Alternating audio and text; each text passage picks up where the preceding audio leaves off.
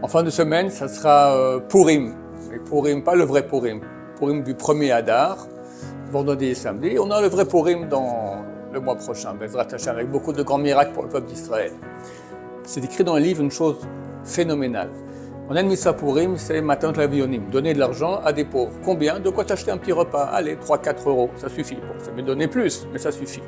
C'est écrit que quand on fait cette mitzvah, ça fait de Ilou Neshama, l'élévation de l'âme à Moshe Rabbeinu. Moshe Rabbeinu, il a besoin de nous. Moshe Rabbeinu, il, vivait il y a 3300 ans, il connaissait toute la Torah, il a donné la Torah, il a fait le miracle sorti d'Égypte. Il a un niveau le plus haut, inimaginable, millions de milliards plus, fois, plus que nous et je donne quelques petits euros, ça nous fait d'élévation d'âme. Comprenez l'impact des mitzvot. Ça ne rend pas compte. Dans un monde qui est fini, alors on, réduit tout au monde fini. Mais en fait, l'impact des mitzvot, c'est infini. Et même la vie de Moshe Rabbeinu, dans l'infini, elle grandit grâce à ces petites pièces qu'on a données. Alors regardez d'autres mitzvot qu'on fait beaucoup plus grandes. C'est énorme.